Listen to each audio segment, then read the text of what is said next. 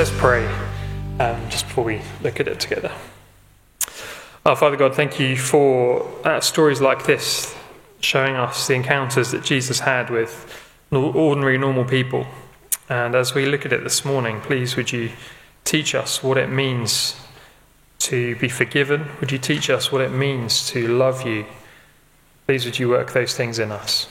In Jesus' name, Amen. But if you're, you're not a Christian um, and you're here this morning, perhaps, I don't know, maybe you've been dragged along by someone, or you're looking into Christian things and still not sure about who Jesus is, I wonder whether you can comprehend the idea of loving Jesus. You love Jesus, somebody who is not here physically present with us. I don't even if you can kind of think about how, how one might do that. If you are a Christian, you are a Christian here, we love Jesus. That's part of what it means to be a Christian. But, but sometimes our love can grow dim, can't it? Our love can, um, our love doesn't burn so, so bright, so hotly. We can lose some of that passion. How is it that we can rekindle that love for Jesus? Well, this morning is going to show us uh, these things. So, earlier in chapter 7, Jesus has confirmed that yes, he is the Christ.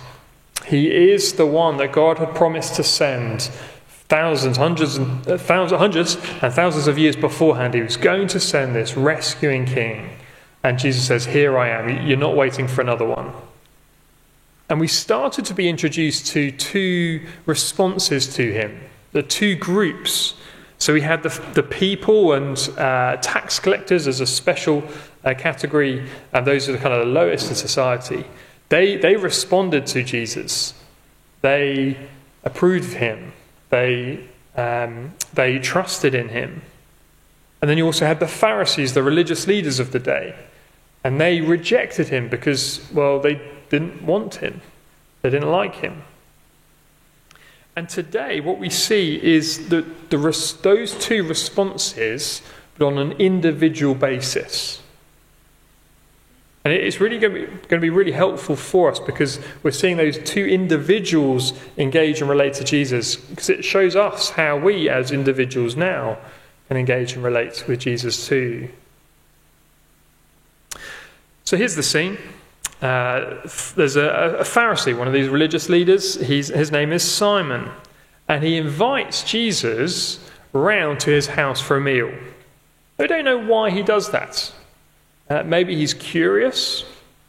Maybe he's hoping to kind of score some religious brownie points, you know, have the, the kind of the teacher of the day round to my house. Maybe he's out to trap Jesus, like the Pharisees had already done. We, we, we don't know. But for whatever reason, he invites Jesus, and Jesus comes along. And here we meet the, the final character. We don't know her name, we simply know her reputation. You see it in verse 37 at the beginning. And behold, a woman of the city who was a sinner. When she, uh, when she learned that he was reclining at table in the Pharisee's house, she came to him. So we don't know her name, all we know is her reputation. Three times, in fact, we are told she is a sinner. Luke mentions it there as a narrator, Simon the Pharisee mentions it, and indeed Jesus mentions it. Now, we don't know what her particular sin or sins that she um, had or she did were. All that we know is that she's notorious. She's known for being a sinner.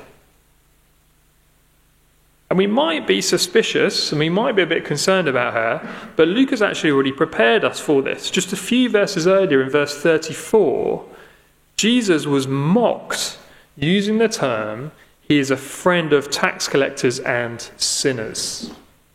They've mocked him for that. But Luke has prepared us. So when we see a sinner coming, actually, we know there's hope. So going in, we have hope for her. And that is confirmed when we see our first point, we see the extravagant love that this lady has. Extravagant love.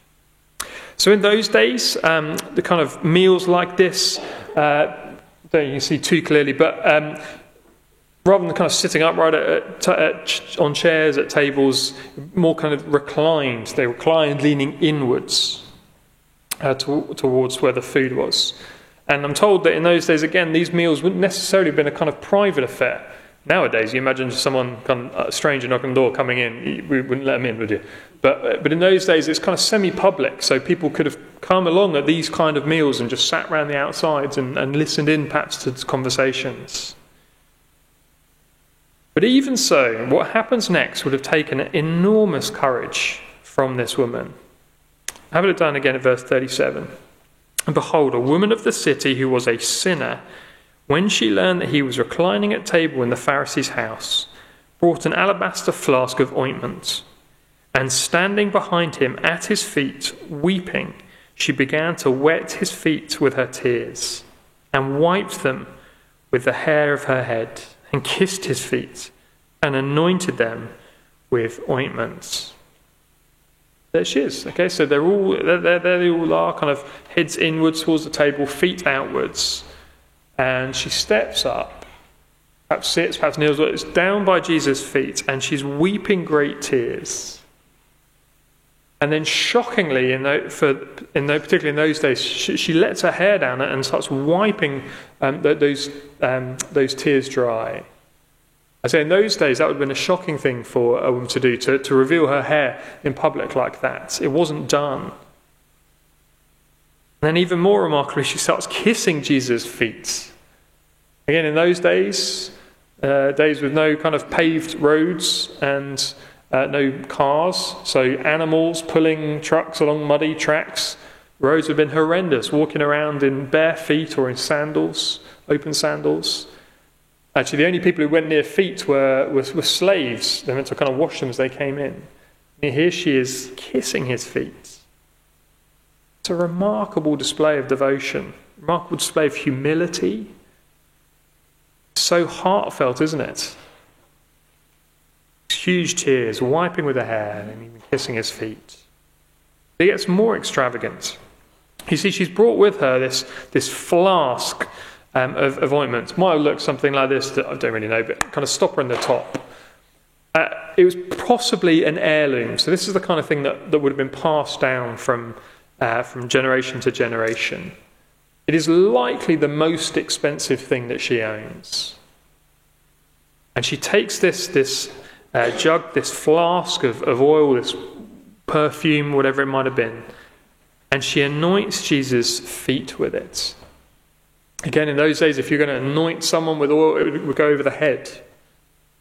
Here again, this most precious thing she owns, and she just pours it over his feet. It's hard, again, to overstate the courage that it would have required for her to enter this occasion. A notorious, known sinner coming up to Jesus, this, this known holy man, and to do this before, before him. But such is her, her love for Jesus that she, she can't help but approach him. Fearful faith. It truly is extravagant love, tears of, of joy, as we'll see, tears of joy pouring out of her eyes. Her dignity is nothing compared to her love for Jesus. And even Jesus' feet are worthy of the most precious thing she has extravagant love. Now we turn our attention to the host, our, second character. So we have this sinful woman showing extravagant love, and now we see Simon with self righteous pride.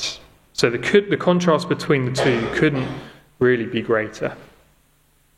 Again, we're not sure, I said this, why he invited Jesus, but even if he is genuinely interested and intrigued by Jesus, his response to, to what this woman does shows that he is just a typical Pharisee.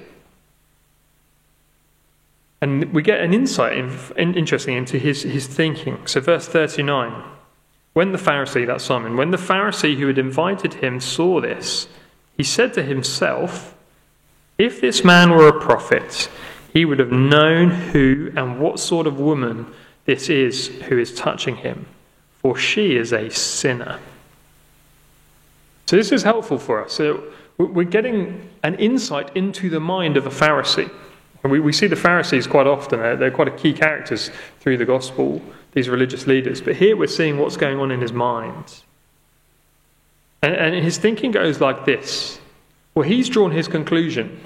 He knows that she is a sinner. She is a sinner. And in drawing that conclusion, he, he, he's drawing a distinction with himself. He's putting himself in one category and her in another. She is a sinner, unlike me. You see, the Pharisees were typified by their self righteousness. Through Luke's Gospel, and, and, particularly in chapter 18, we're going to see another great example of an individual um, uh, Pharisee who, who boasts the fact that they're not like everybody else, that they perform all of God's rules and laws perfectly, even down to the, the, the minutest detail. They prided themselves on the fact that they did everything necessary for themselves to be righteous, that is, to be right before God. And here Simon says, That is me. I am self I am righteous, self, because of what I've done. And here is this woman. She is a sinner. And therefore, if she's a sinner and I'm righteous, well, for him and for the other Pharisees, separationism is the name of the game. Keep them separate. Sinners should be kept at arm's length. They definitely shouldn't be welcomed and accepted and embraced and allowed to do what this woman's doing. Because for him, uh, uh, well, if that was to happen, well, her sinfulness could kind of rub off on you, on your, your righteousness and your holiness. No chance. Jesus, what are you doing having this, this woman do that to you? Why are you not rebuking her? Why are you not kicking her out? See again, and therefore, in his mind, particularly important figures like the prophets, particular holy people, well, they would have nothing to do with sinners. And so, by what he's saying there in verse 39, well, since Jesus did have something to do with this sinner, well, he couldn't possibly be a prophet. He Couldn't be possibly a prophet if he embraces people like that. You see, Simon had this disdain for this woman, the known notorious sinner. And since Jesus didn't have that disdain for her, Simon disdained Jesus. He looked down on him too. Jesus gives a, a little illustration that we'll, um, we'll look at in a few moments. But let's just, just look on and see how Jesus, Jesus views the situation, see how he compares the two responses of these people. So come down to verse 44. Then turning towards the woman, he said to Simon, Do you see this woman? I entered your house. You gave me no water for my feet, but she has wet my feet with tears and wiped them with her hair. You gave me no kiss, but from the time I came in, she has not ceased to kiss my feet. You did not anoint my head with oil, but she has anointed my feet with ointment. See, again, in, in those days, depending on who the guest was, would depend on, on how you would greet them and, and what you would do for them. Amy and I, we have a similar, similar situation at home. You know how important visitors to our house by how much of the stuff that appears on the table can't go in the dishwasher. So if you come around for lunch and there's anything on the table that can't go in the dishwasher, you're a very important person. Okay? But Simon, he is not even shown the most basic courtesy. He has not given Jesus a bowl of water to wash his feet. He has not kissed him in greeting. He's not greeted him properly, the handshake, I guess we do today. He's not anointed his head with oil. He's done none of those things compared to the woman who has washed his feet, washed Jesus' feet with her tears and hair, who has not stopped kissing Jesus' feet, who has anointed his feet. See, Simon hasn't shown this basic courtesy, let alone extravagant love. His self righteousness, he put himself above the woman and he put himself above Jesus. Quite the contrast between the two. But what makes the difference? What made the woman show this great extravagant love? And what meant that Simon the Pharisee had this self righteous pride? Well, here the, the difference maker was forgiveness. That's what made the difference forgiveness. So flick back up to, to verse 41 and 42. Jesus tells this, this little story, this little illustration. Very simple. A certain moneylender had two debtors. Oh, sorry, actually, just jump back a, fact, back a step. Um, in, verse 40, Jesus um, uh, asked Simon, Let's, can, I, can I tell you something? And what is ironic is the, the fact that um, Simon kind of said, Oh, you can't possibly be a prophet if you would have anything to do with him. And yet at the same time, Jesus is reading his mind. That's exactly what he's thinking. Anyway, so Jesus said, Look, let me, let me tell you something. Simon says, Yes, go for it. Verse 41 A certain moneylender had two debtors. One owed 500 denarii and the other 50. So that is, um, roughly speaking, a month and a half's wages to kind of uh, a year and a half's wages. So two, two months so it's about um, a year and a half. So huge difference in in Eh, money. Verse 42 When they could not pay, he cancelled the debt of both.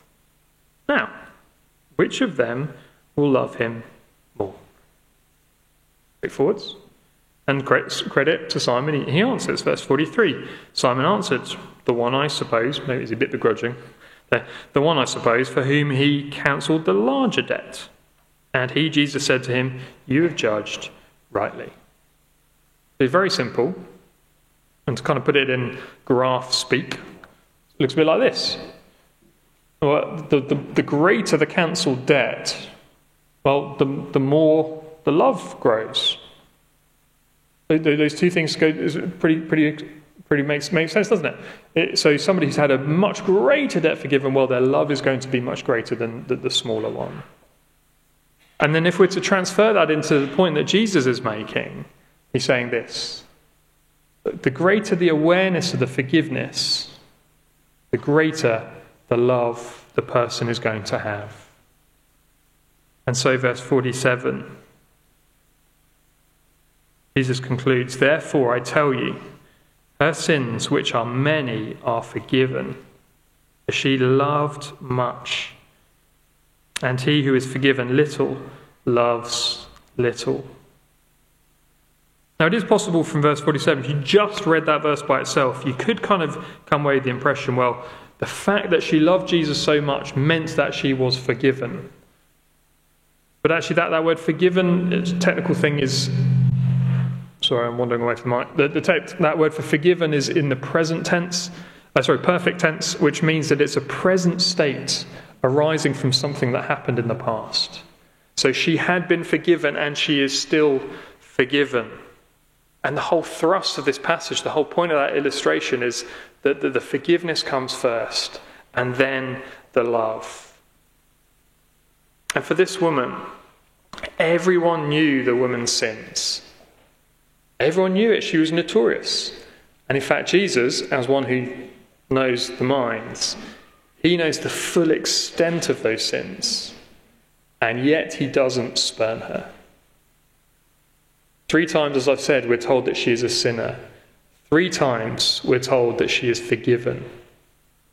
And so those two things go together. She is a sinner, but she is a forgiven sinner, which is why she loves extravagantly.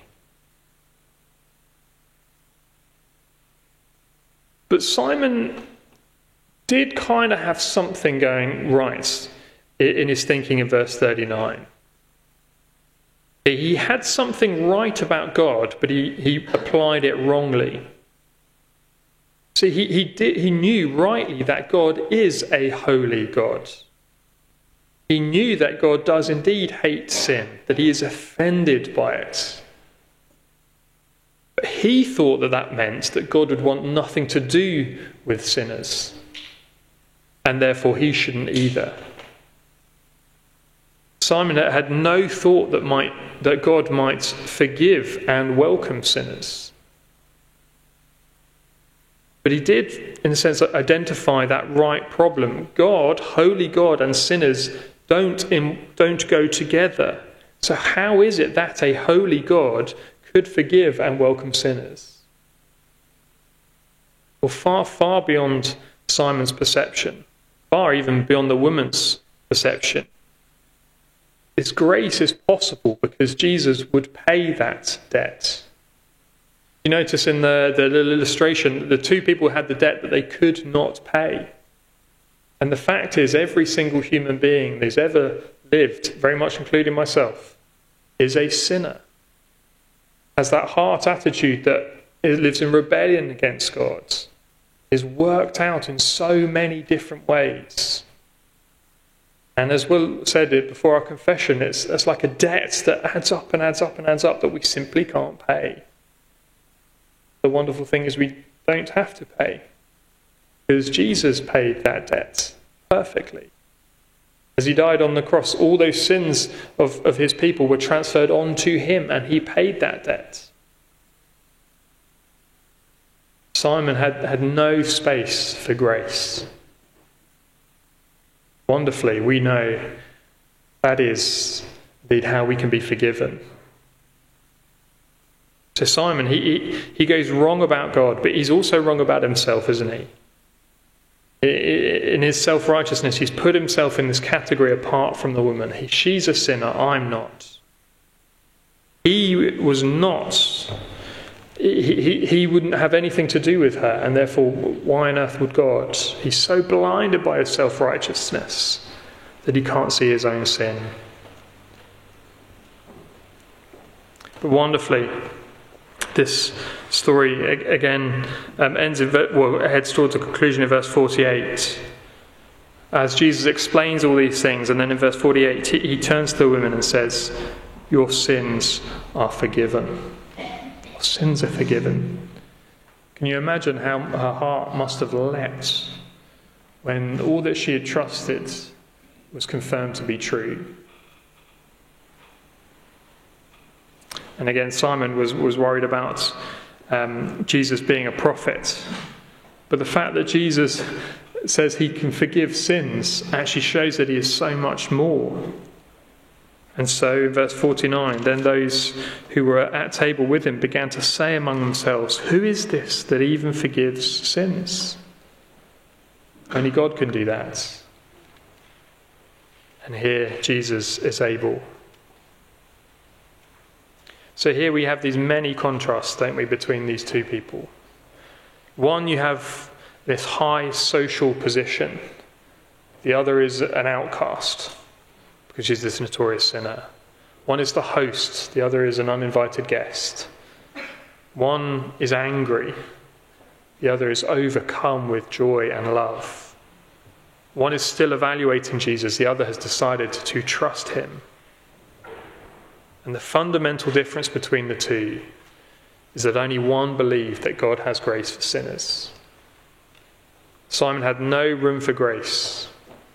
So for him, it was unavailable to sinners and unnecessary for himself. Let me draw some implications for us coming from this. Number one, know yourself. Know yourself. As we said, that was the problem for Simon, wasn't it? His, his self righteousness blinded himself uh, from his own sins. And said that sins were these things that other people did. But again, know yourself. Again, if you're new to Christian things, you might not like hearing this that, that all people are sinners. I say, I hope I'm very much in that category too. Absolutely everyone who's ever lived, the Bible says know yourself. Actually, if we're honest about things, we know that we fail to live up to our own standards. And if we're failing to live up to our own, we can be sure we're failing to live up to God's. And there is this debt that we could never pay by ourselves. But knowing that is the first step to receiving forgiveness. Those who don't know that will never receive the forgiveness because they won't know to look. But equally, as Christians, know yourself. How is it that we will love Jesus more? Well, it's when we have that awareness of our own sin more. We might think oh, it's a bit morbid, a bit depressing to, to have this focus on our own sins. But actually, it is a focus on those sins in a right sense, which is the pathway to knowing our great forgiveness and therefore loving Him more. That's why a great thing to do as part of your prayer times each and every day is, is to confess your sins, just to spend a few moments thinking back, acknowledging those ways that you've gone wrong, confessing them to God. Because again, that awareness again helps us to understand and appreciate that forgiveness even more. So, firstly, know yourself. Secondly, then, know your forgiveness. Know your forgiveness. Again, I said um, it wasn't it so wonderful that Jesus turned to the lady in verse 48 and said, Your sins are forgiven. And then if you look at verse 50, he, he adds it, uh, and he said to the woman, Your faith has saved you.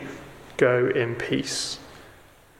For the lady there and then, it was wonderful to Jesus to affirm what she was trusting in was true, that she was forgiven, that she had peace with God.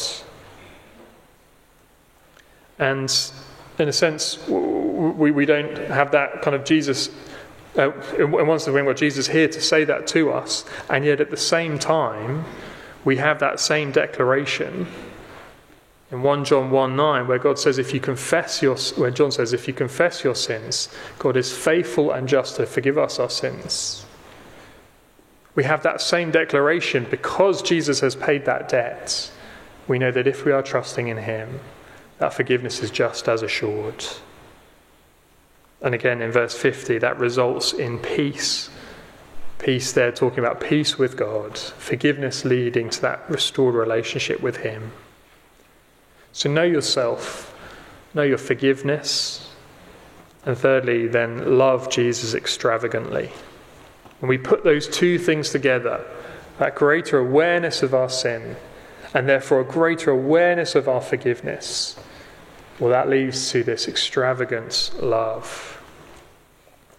If I was to ask you the kind of the, the question, like, how is your heart's hospitality to Jesus at the moment? What kind of welcome is he getting? Is he getting that Pharisaical welcome? Or is he getting the welcome of that sinner, that sinful woman? Again, hold those two things together. You can't generate this love out of nowhere It comes from this awareness of self and awareness of, of forgiveness.